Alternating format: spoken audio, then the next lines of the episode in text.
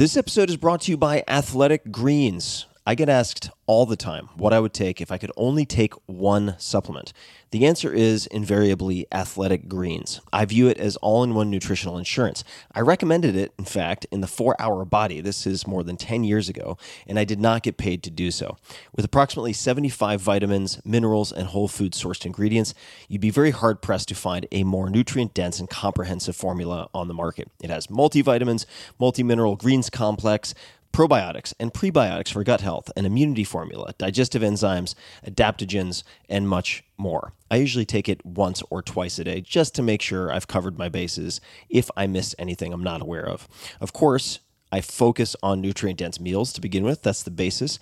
But Athletic Greens makes it easy to get a lot of nutrition when whole foods aren't readily available. From travel packets, I always have them in my bag when I'm zipping around. Right now, Athletic Greens is giving my audience a special offer on top of their all-in-one formula, which is a free vitamin D supplement and five free travel packs with your first subscription purchase. Many of us are deficient in vitamin D. I found that true for myself, which is usually produced in our bodies from sun exposure. So adding a vitamin D supplement to your daily routine is a great option for additional immune support. Support your immunity, gut health, and energy by visiting athleticgreens.com slash TFS. You'll receive up to a year's supply of vitamin D and five free travel packs with your subscription. Again, that's athleticgreens.com slash TFS, as in Tim Ferriss Show. athleticgreens.com slash TFS. That's not just the sound of that first sip of Morning Joe. It's the sound of someone shopping for a car on Carvana from the comfort of home. That's a good blend. It's time to take it easy, like answering some easy questions to get pre-qualified for a car in minutes. Talk about starting the morning right. Just like customizing your terms so your car fits your budget. Mm-mm-mm. Visit Carvana dot com or download the app to experience car shopping the way it should be. Convenient, comfortable. Ah. Hello, ladies and gentlemen. This is Tim Ferriss, and welcome to another episode of The Tim Ferriss Show. I'm going to start off, as I often do, with a quote. This is from one of my favorite writers of all time, Kurt Vonnegut, and it goes as follows. Quote, "Here is a lesson in creative writing. First rule, do not use semicolons. They are transvestite hermaphrodites representing absolutely nothing. All they do is show that you've been to college." End quote. I have a habit of using dashes in the same way, so I like to read this to remind me not to use that crutch. Also pretty, the adverb, I overuse that. So in any case, Kurt Vonnegut, lots of lessons, lots of amazing books. If you need one to start with, go with Cat's Cradle. Today's guest is Kevin Kelly. Kevin Kelly is one of the most interesting human beings I have ever met. He is a dear friend. And as for the bio, Kevin Kelly is senior maverick at Wired magazine, which he co-founded in nineteen ninety-three. He also co-founded the All Species Foundation, a nonprofit aimed at cataloging and identifying every living species on Earth. And in all his spare time, he writes best-selling books. He co-founded the Rosetta Project, which is building an archive of all documented human languages, and he serves on the board of the Long Now Foundation, uh, which I've been honored to join as a speaker on one occasion. As part of the Long Now Foundation, he's looking into, among other things, how to revive and restore endangered or extinct species, including the woolly mammoth. I'm not making this stuff up. Kevin is amazing. This is going to be a multi-part episode, so there'll be a number of different podcast episodes. Because we went quite long, this is part one. I hope you enjoy it. You can find all links, show notes, and so on uh, once we complete the entire series at fourhourworkweek.com forward slash podcast. And you can also find all previous episodes I've done in this podcast, fourhourworkweek.com forward slash podcast, all spelled out. And without further ado, please enjoy, and thank you for listening. Optimal minimal. At this altitude, I can run flat out for a half mile before my hands start shaking. Can I answer your personal question? Now would have seemed an appropriate time. What if I did the opposite? I'm a cybernetic organism, living tissue over metal endoskeleton. Me, Tim Ferriss Show. Kevin, thank you so much for being on the show. It's my honor. And I am endlessly fascinated by all of the varied projects that you constantly have going on. But that leads me to the first question, which is when you meet someone who is not familiar with your background and they ask you the age old, what do you do question, how do you even begin to answer that? What is your stock answer to that? These days, my stock answer is, is that I package ideas into books and magazines and websites, hmm. and I make ideas interesting and pretty. Well, I like the pretty. That's we'll, we'll, we'll we'll come back to the aesthetic aspect. I think that's a really neglected piece of the entire puzzle. You do have, of course, a background. A lot of people are familiar with your background with Wired, but perhaps you could give folks a bit of, of background on yourself. And is it true that you, you dropped out of, of college after one year? Yeah, I'm a college dropout, and actually my one regret in life is that one year that I gave. Oh, no kidding. No yeah, kidding. Yeah, I oh. wish I had just uh, even skipped that. But I, I do understand how um, college can be useful to people, and I've um, my own children have gone through. But for me, it was just not the right thing, mm-hmm. and I went to Asia instead. And mm-hmm. I like to tell myself that I gave my own self a PhD in East Asian Studies, mm-hmm. by traveling around and photographing in very remote, remote parts of Asia at a time when it was in a transition from the ancient world to the modern world. And I did many other things as well. And for me, it was a very formative time because I did enough things that when I finally got my first real job at the age of thirty-five. Wow. Which um, which job was that?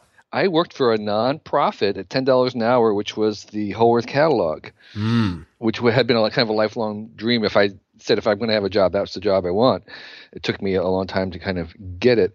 But in between that, I, I did many things, including starting businesses and selling businesses and doing other kinds of things, more adventures. Mm-hmm. And I highly recommend it. You know, I got involved in starting Wired and running Wired for a while, and I hired a lot of people who were coming right out of college. Mm-hmm. They were interns, and they would do the intern thing, and then mm-hmm. they were good, and we would hire them, which meant that basically, you know, after ten years, whatever it was, they were this was their first and only job, and I kept telling them, why are you here? What are you doing? You should be fooling around, wasting time, trying something crazy. Why are you working a real job? I don't understand it. And I just really, I really recommend Slack. I'm a mm. big believer in in this thing of kind of doing something that's not productive. You know, productive is for your Middle Ages. When you're young, you want to be prolific and make and do things, but you don't want to measure them in terms of productivity. You you mm. want to measure them in terms of extreme performance. You want to measure them in kind of um, extreme satisfaction. It's it's a time to kind of try stuff, and and I think explore the extremes. Exactly, explore the possibilities, and there are so many possibilities, and there's more every day, and and you don't want it's called premature optimization. You you you know mm. you really you really want to use this time to continue to do things. And by the way, premature optimization is a problem of success too. Mm. It's not just the problem of the young; it's the problem of the successful more than even of the young. But we'll get to that. Yeah, that's uh, that. That's a long that, answer that, that might turn into a therapy session for me at this precise moment in time. In fact, uh, yes, exactly. But when you are exploring that slack, I, I would imagine many people feel pressured, whether it's internal pressure or societal, familial pressure, to get a real job, to support yeah. themselves. And there, a lot of the decisions are made out of fear. They yeah. they worry about being out on the streets, or it's a nebulous terror or anxiety. How did you support yourself, for instance, while you were traveling through Asia, when, when, when you left school? I totally understand this anxiety and fear and stuff.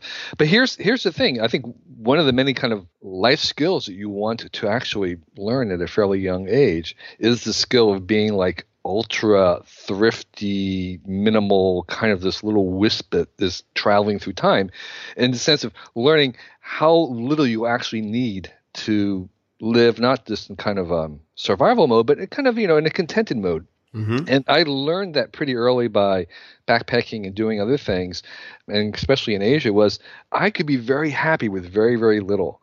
Mm. And you can go onto websites and stuff and look at sort of like the minimum amount of stuff, food, say, that you need to, to live, you know, your mm-hmm. basic protein and carbohydrates and, and vitamins, and, and how much you actually, if you bought them in bulk, how much it would cost. I mean, you build your own house, live in a shelter, a tiny house. You don't need very much. And I think trying that out, you know, building your house on the pond like Thoreau, mm-hmm. who was a hero of mine in high school, is a not just a simple exercise, it's a profound exercise because it allows you to get over the anxiety. Mm-hmm. Even if you aren't living like that, you know that if the worst came to worst, you could keep going at a very low rate and be content. And so that gives you the sort of confidence to take a risk because you say, what's the worst that could happen? Well, the worst right. that could happen is that I'd have a backpack and a sleeping bag and I'd be eating oatmeal and, you know, whatever, you know, and I'd be fine. Yeah. And I think if you do that once or twice, you don't necessarily have to live like that, but but knowing that you can be content is tremendously empowering. Definitely. And that's what I did. That's basically what I did. It was, you know, living in Asia where the people around me had less than I did and they were pretty content. Mm-hmm. You realize, oh my gosh, I don't really need very much to be happy. And did you save up money beforehand with odd jobs or did you do odd jobs while on the road? A bit of both? I did odd jobs before I left. I was traveling in Asia at a time when the price differential was so great mm-hmm. that it actually made sense for me to fly back on a charter flight to the U S and work for four or five months. And I worked basically odd jobs. I worked from working in a warehouse, mm-hmm. uh, packaging uh, athletic shoes, working in a kind of technical sense of a – that's really just hard to describe. But it was, it was kind of a, in a photography-related job where we were reducing – printed circuit boards down to little sizes mm. to be shipped off to be printed, and driving cars to whatever else I could find. And that at that time made more money. I could live off of, I could live on probably two years mm-hmm. from those couple months of work. So I didn't really work while I was traveling until I got to Iran in the late seventies. And there, there was a very high paying job, which was teaching English mm-hmm. to the Iranian pilots who worked for the Shah, but I had sworn that I was never going to teach English, so I actually got a job in, Be- in Bell Helicopter, who was teaching English to the pilots. But my job was running a little newsletter for the American community there, uh, and I worked there until I was thrown out by the coup. That was another story. Why did I, now? Uh, just a couple of comments. So, number one, for those people listening who are saying to themselves, already perhaps creating reasons why they can't do what you did now due to different economic climate or whatnot, it is entirely possible to replicate what you did. You just have to choose your locations wisely yeah, for that for that type of differential. Absolutely, absolutely. And I should also just mention to people that part of the reason I'm so attracted to Stoic philosophy, whether that be Seneca or Marcus Aurelius, is exactly because of the practice of poverty, not because you want to be poor, but so that you recognize not only that you can subsist, but then you can potentially be content or or even in some cases be more content with a bare minimum. So for people who are more interested in that, I highly recommend a lot of the Stoic writings, and you can search for those on my blog and elsewhere. But let me just add to that. There's actually a new age version of that that was sort of popular in a generation ago. Mm-hmm. And the search term there is volunteer simplicity. Mm, volunteer so, simplicity. Right. And so the idea is poverty is, is terrible when it's mandatory, when you have no choice. But volunteer version of that is very, very powerful. And I, I think attaching names sometimes to things, it, it makes it more legitimate. But but imagine yourself practicing voluntary simplicity. And that, I think, is part of that Stoic philosophy. But there was a whole kind of a movement. A lot of the hippie dropouts were kind of practicing a similar thing. And there was, you know, a whole best practices that resolved around that. You can make up your own. But I think it's, to me, an essential skill, that a life skill that people should acquire. And when you go backpacking and stuff like that, that's part of it. That's the beginnings of trying to understand what it is that you need to live as a, you know, as a being. And you can fill that out in any way you want. But that's a good way to experiment. Now, you have become uh, certainly a world-class packager of ideas, but also at synthesizing and expressing these ideas. I love your writing. I've I've consumed vast quantities of it. In fact, I'm here right now on, on Long Island where I grew up, and I used to sneak into my parents' shed to read old editions of the Whole Earth Catalog for inspiration. It was it was the I suppose the equivalent of my internet at the time, and from that all the way to one thousand True Fans, which of course you know I sort of shout from the rooftops for people to read. How did you develop that skill of writing and communicating? A lot of people associate that with schooling, but it doesn't appear to be the source for you. Yeah. So in high school, I, I would call myself a very late bloomer. I, I don't recall myself having a lot of ideas. There were a lot of other people and kids in my high school that I was very impressed with because they seemed to know what they thought and were very glib and articulate. and and I and I wasn't. I was a little bit more visual in that sense. I, mm-hmm. I um, was trying to decide whether to go to art school or to M I T because I was really interested in science. So I set off to Asia as a photographer. So it was, you know, basically no words at all. It was just images. And as I was traveling and seeing these amazing things, I mean, again, I want to emphasize that this was sort of a, for me, I grew up in New Jersey. I never left New Jersey. We never took vacations. It's hard to describe how parochial New Jersey was back in, you know, the nineteen sixties. I never ate Chinese food. I never had I mean, I never saw Chinese. It was like it was a different world. And then I was thrown into Asia and it was like, oh, my gosh, everything I knew was wrong. And so that education was extremely, extremely powerful. And I think that that, that gave me something to say. And mm. I started writing letters home. And I trying to describe what I was seeing. And so I had a reason to try to communicate. And that was the beginning of it. But even then, I don't think I really had much to say. It wasn't really until the internet came along. Hmm. And I had a chance to go into one of the first online communities in the early eighties. And for some reason... The early eighties, that is that is yeah. definitely yeah, it was early it was, days. Yeah, in nineteen eighty-one.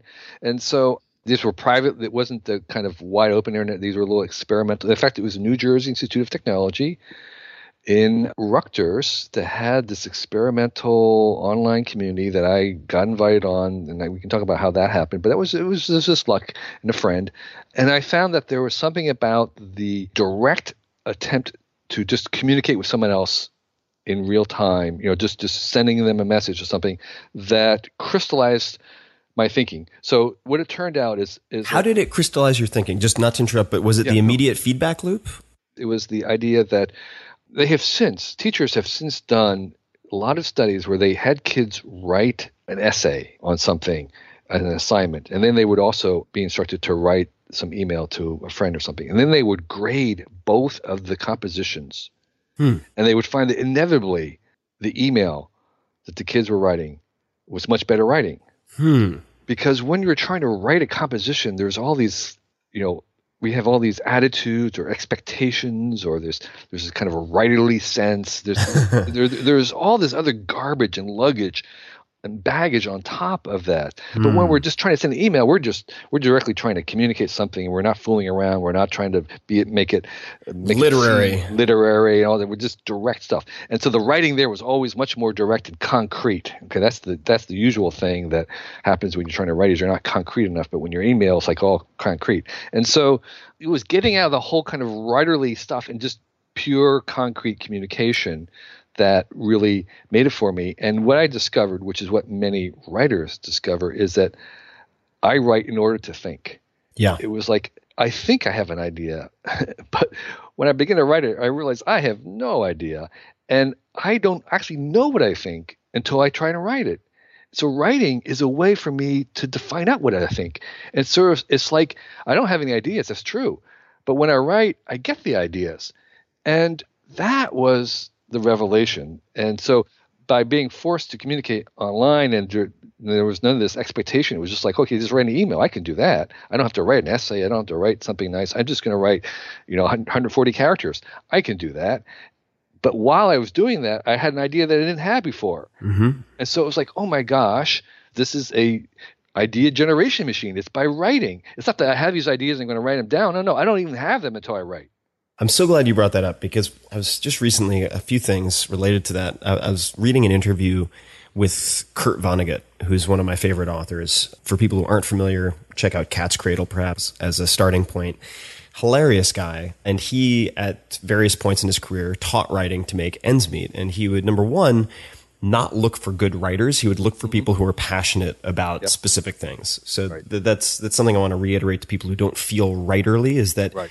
go out and have the experiences and find the subjects, the things that excite you. And as long as you're true to your voice, which is, is related to the email point, I threw out my first two drafts of, I'd say, a third of the four-hour work week because they were either too pompous and Ivy League sounding, uh, uh, way, way, way yeah. too much. I mean, horrible. Right, right, right. Or too slapstick because I felt like I had to go to the other extreme. And then I sat down and I wrote as if I were composing an email to a friend after two glasses of wine. And that's how I found my voice, so to speak. As a side note, why, and I think this might be related, but why did you promise yourself not to teach English? I'm so curious because that's a, that, that can be very lucrative. It's readily available. When you were traveling, why did you commit to yourself not to teach English? Yeah, it's a good question because there's lots of opportunities all around the world. And by the way, I recommend it as a way for people to travel cheaply if you want to support yourself, because it is a very desirable skill, we call it for the moment. I think the reason why was I felt that I didn't feel like I was a very good teacher. And I also felt that it was maybe a little easy. Mm. But I think the main reason was that I was having trouble imagining myself enjoying it, you know, mm-hmm. and I just felt that I would rather try to find something else. Now, I think I did one time in Taiwan, which, as you know, has a whole cram school mm-hmm. system. I think a friend, I substituted for a friend once, and I think that maybe confirmed my idea that while it was, there was sort of like, you know, all I have to do is just talk. I mean, there's really not much skill involved at all. It was fun, but I didn't feel like I was, I don't know, I didn't feel like I was maybe adding value or something. So I came away thinking, you know, I guess I could do this for money, but I'm not going to be happy. I think it's just the personality thing. I don't think of myself as a teacher. I don't do many workshops or classes. So I think a different person might thoroughly enjoy it, and I know they do, and they have a great time doing it. For me, it was just not for me. Mm-hmm. Got it. No big deal. Mm-hmm. I think this is an important thing is, is that, you know, it takes a long time to kind of figure out what you're good for. And mm-hmm. part of where I'm at right now and where I got eventually was really trying to spend time on doing things that only I can do. And mm-hmm. even when I could do something well, but someone else could do it, mm. I would try and let that go. That That's a discipline mm-hmm. that I'm still working on, which is not just things that I'm good at, but things that only I'm good at. So that was something I was sort of trying to start early on, which is like, you know, a lot of other people can do this mm. and they're happy doing it. So I want to go somewhere where it requires more of me to do, and then I'll be happier and they'll be happier. I am currently having, and I seem to have these periodically, a crisis of meaning phase. And I'm wrestling with this exact issue, trying to figure out what to abandon, what to say no to, to refine mm-hmm. my focus so I can really focus on the intersection of my unique capability or capabilities, whatever that is, and a need of some type. How did you figure that out? And maybe we could approach it from a different direction. What do you feel is your skill set or your, your unique skill? And how did you figure that out? Well, let me tell you the story of how this realization actually came to me in a kind of a, a very concrete way, was mm-hmm. while I was editing Wired magazine. And so part of what Wired magazine is about is is that we would come up with ideas and make assignments to writers. Now, some of the articles in Wired would come from the writers themselves. They would approach us and say, I have an idea.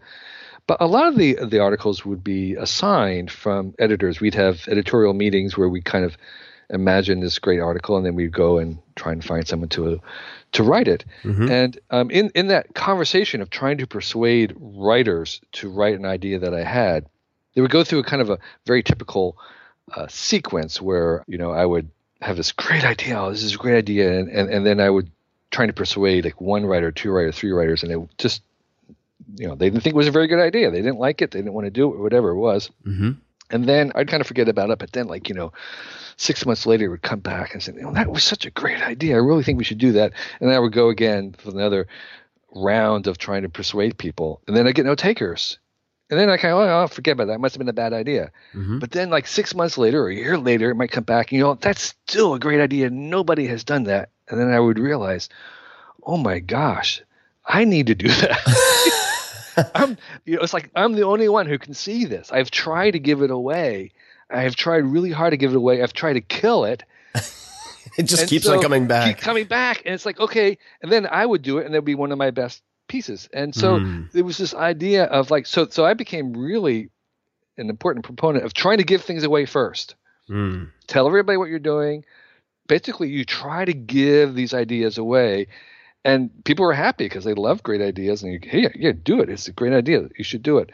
And so um, I try to give everything away first, and then I try to kill everything. It's like, no, that's a bad idea.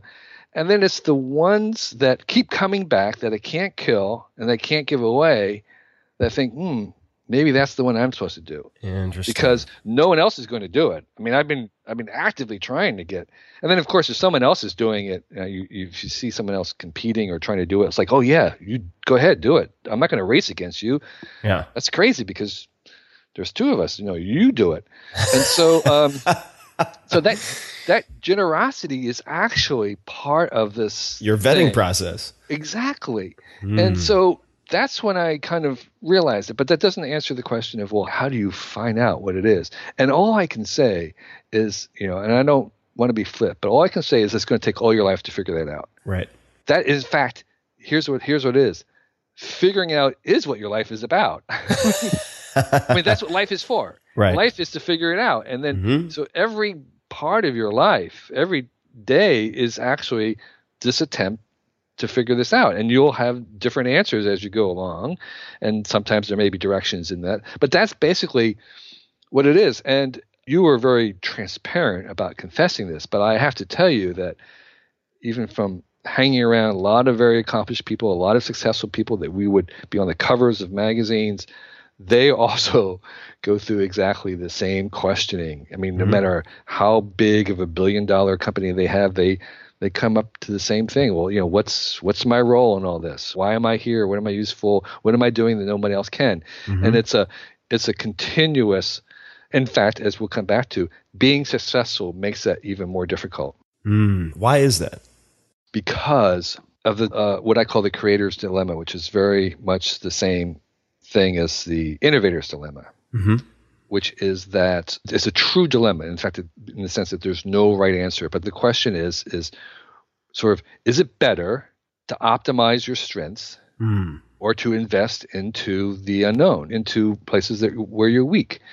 And any Or places you haven't explored. Yeah. Any accountant in any business will tell you that it, that it absolutely makes more sense to take your dollar because you'll get, you know, you'll get a higher return by investing into what you're good at already, whatever it is. This is the pursuit of excellence. This is the Tom Peters and the whole entire movement, which is you move uphill, you you keep optimizing what you know, and that by far is the sanest, the, the most reasonable, the, the the smartest thing to do. Mm-hmm. But when you have a very fast-changing landscape like we live in right now, um, you get stuck on an, a local optima. You get you get stuck. Mm-hmm. And the problem is, is that the only way you can get to a higher, more fit place is you actually have to go down. You actually have to head into a place where you are less optimal. You have no expertise. There's very low margins. There's low profits. You look foolish. There'll be failures. And if you've been following a line of success, that is very, very difficult to do. It's very difficult for an organization. It's almost, literally almost impossible for an organization who's been excellent and successful to do. It really is. So, which presents impossible. a lot of opportunity for the. That's why the startups all the startups. start there. Mm-hmm. They, the reason why startups start is because they're operating in an environment that no sane big corporation would want to be in. It's it's it's a market. It's low margins, low profitability, unproven, high failure, I mean, it's like, who wants to operate there? Nobody. The only reason why startups operate is they have no choice. Right. Yeah, it's the the gift of few options, right? Right, exactly. Uh, so, so, so in terms of success binding, I think you have to be unsuccessful. Who is successful wants to be unsuccessful? It's very, very hard to to let go of that success. And so that's one of the things that works against someone really continuing the, on this life journey of finding out what they're really good at. Because because here's the thing, is that successful companies and successful people generally try to solve problems with money. You buy solutions. And we all know that money doesn't is not the full answer for innovation. You know, basically, if you could purchase innovations, all the big companies would just purchase them. Okay, it's it's the fact that, that these innovations often have to be found out without money, the, through other means. Mm-hmm. Again, that's the advantage to the startup, and it's a disadvantage to the successful companies because they got money and mm-hmm. they just want to buy solutions. But you most of these solutions you can't buy. You have to kind of engineer in this very difficult environment of low margins, low success, low profits that no one really wants to be in, but the startups are forced to be in. That's also an advantage, I would think, for beginners or novices compared exactly. to experts. They have less vested right. identity, less inertia to right. have to reverse. And that goes back to my suggestion, the meeting of why slack and fooling around when you're young is so important, because a lot of these innovations and things are found not by trying to solve a problem that is, can be monetized. Yeah. It's in exploring this area without money. I mean, money is so overrated. It really... Could you uh, elaborate on that? Because I feel like this is a, a sermon I need to receive on some level. There's several things to say about it. One is, you know, obviously if you're struggling to pay bills and mortgages and stuff, it, there's a certain amount that's needed. But but here's the thing, is that accumulating enough money to do things is really a byproduct of other things. It's a kind of a, a lubricant in a certain sense rather mm-hmm. than uh, you know a goal. And great wealth or extreme wealth is definitely overrated.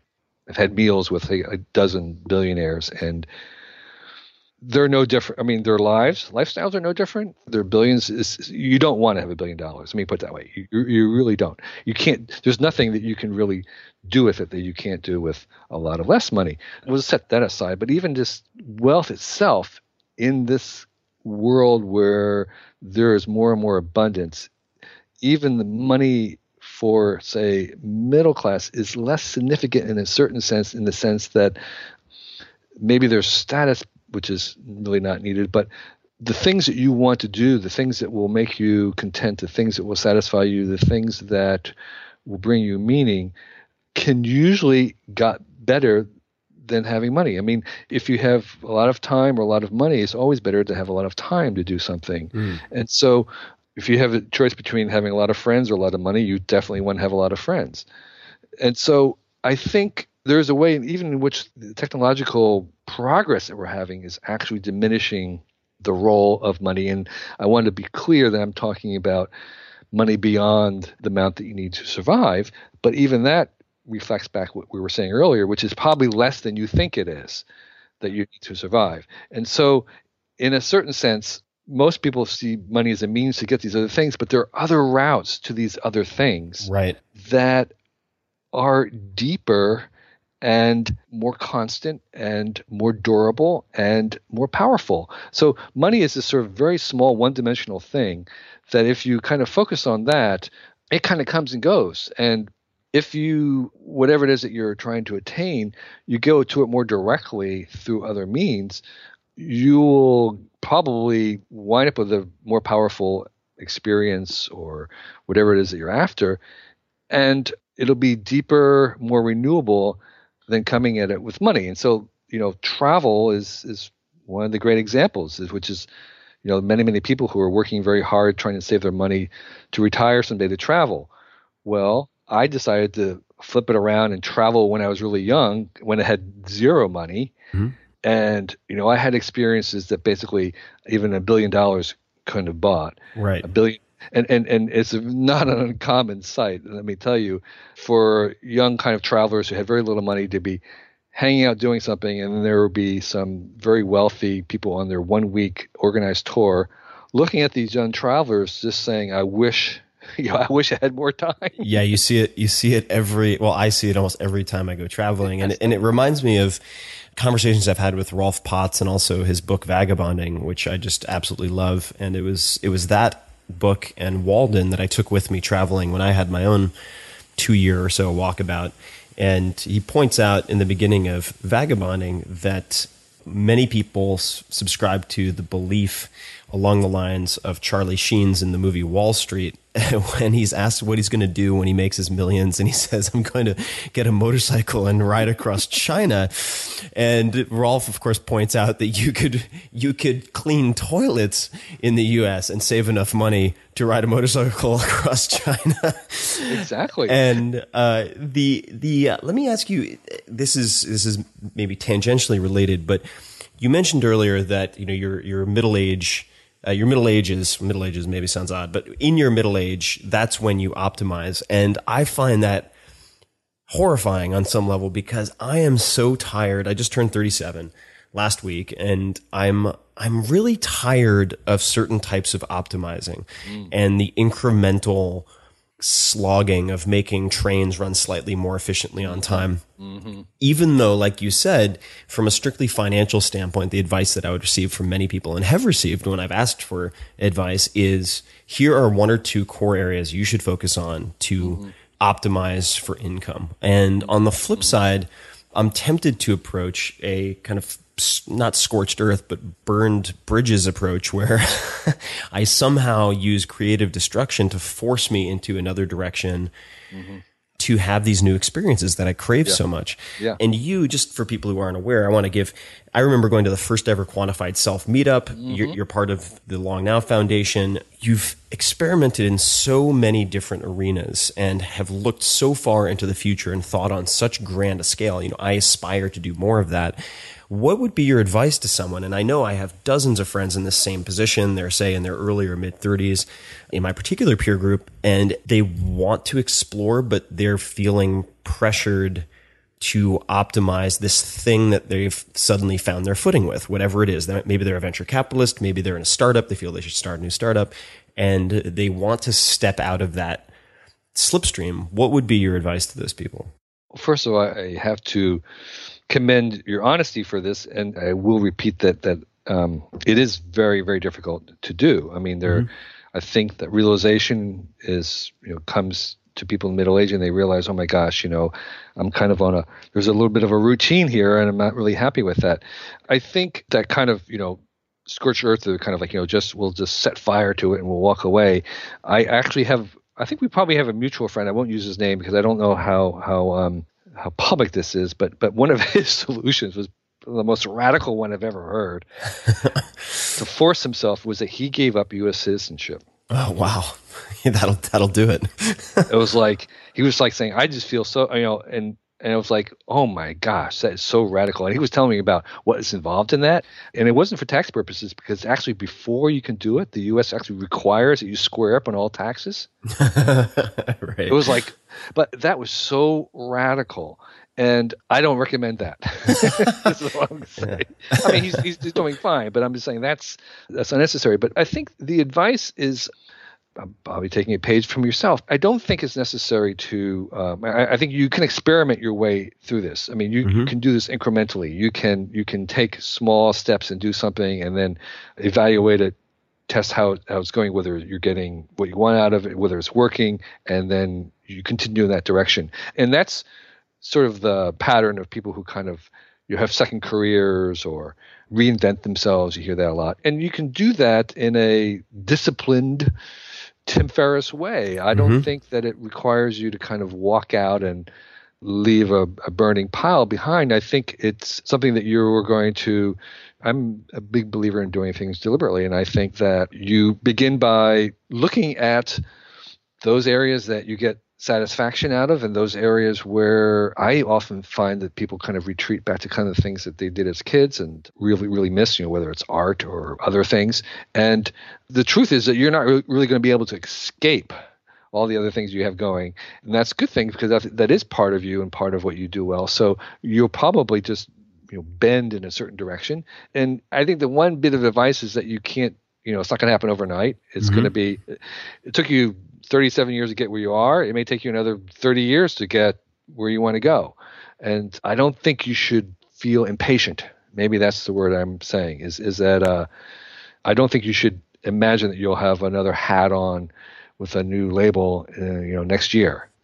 Just to maybe uh, redirect that, and this may or may not be accurate, but in the process of researching for this conversation, which is sort of an odd exercise in and of itself, given how much time we've spent together, but I came across in Wikipedia mention of your experience in Jerusalem and deciding to live as though you only had six months left. And I want to touch on that, but one of the questions that came to my mind when I turned thirty-seven last week is, if I knew I were going to die at age forty, what would I do to have the greatest impact on the greatest number of people? And so I find that constraint helpful, and I worry that if I aim at not being impatient in that way, mm-hmm. that I won't, because I could get hit by a bus, that I won't mm-hmm. do what I'm capable of doing. Maybe you could talk about, and I had no idea, I'm not sure if you would self-describe yourself as a devout mm-hmm. Christian, but that's that's certainly written here. Maybe you could talk a little bit about that experience. Yeah. So, yeah, one thing I would, of course, warn people is that not everything on Wikipedia is correct. No, that's why I'm bringing it up. Right. But, but but it is but it is it's true that I got this assignment in Jerusalem, which, by the way, if you want to hear the full version of it, listen to one of the very first This American Lives, hmm. which I uh, an Ira Glass, and I told the story for the very first time, hmm. and it's a story about how I got this assignment to live as if I was going to die in six months, even though I was like perfectly healthy, and I knew that it was a very improbable, but I, I decided to take the assignment seriously, and that's that's what I did. And my answer kind of surprised me, because I thought that I would kind of have this sort of mad, high-risk fling, you know, uh, do all these things. But actually what I wanted to do was to um, visit my brothers and sisters, go back to my parents, help out with them. My mom was not well at the time.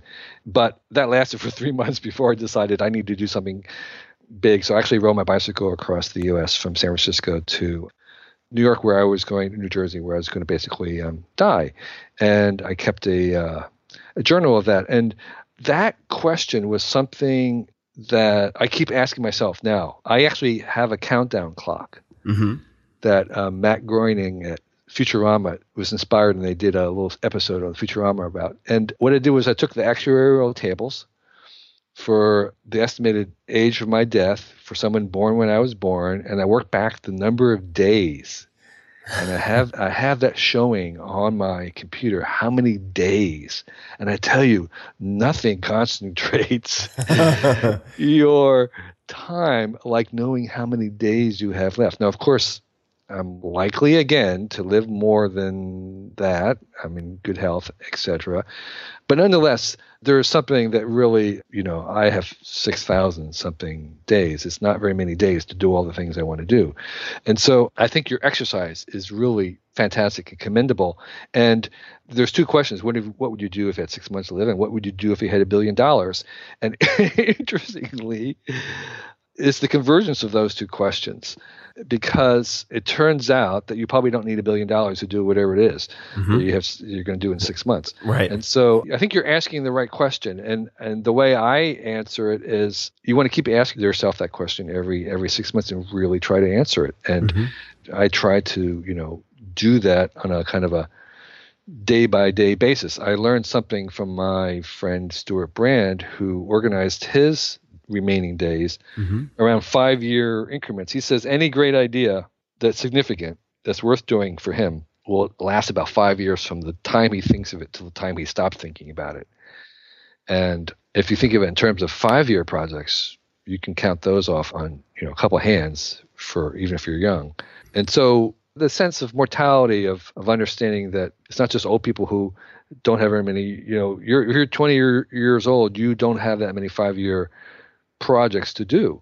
Um, right. And, and so I think it is, that's maybe part of the, the philosophy of thinking about our time, and whether, you, even if you believe in the extension of life, longevity, living to one hundred twenty, you still have to think in these terms of what are you going to do if you, because you're you don't know if you'll live to be one hundred twenty. Mm-hmm. What are you going to do if you have a year, and what would you do with a billion dollars, and what's the intersection of those two?